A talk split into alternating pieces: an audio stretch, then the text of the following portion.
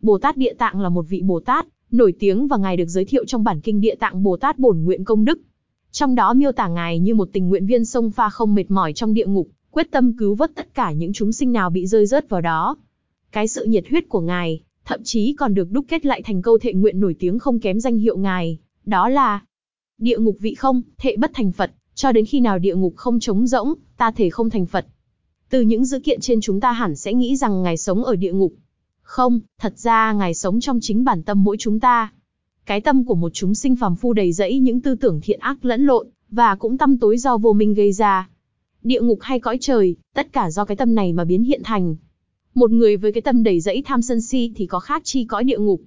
Chỉ khi biết tu tập, chuyển hóa được cái tâm u minh này thì cái tâm đó mới hiền hòa, trong sáng ra, ngay tại đó chúng ta thấy Bồ Tát Địa Tạng.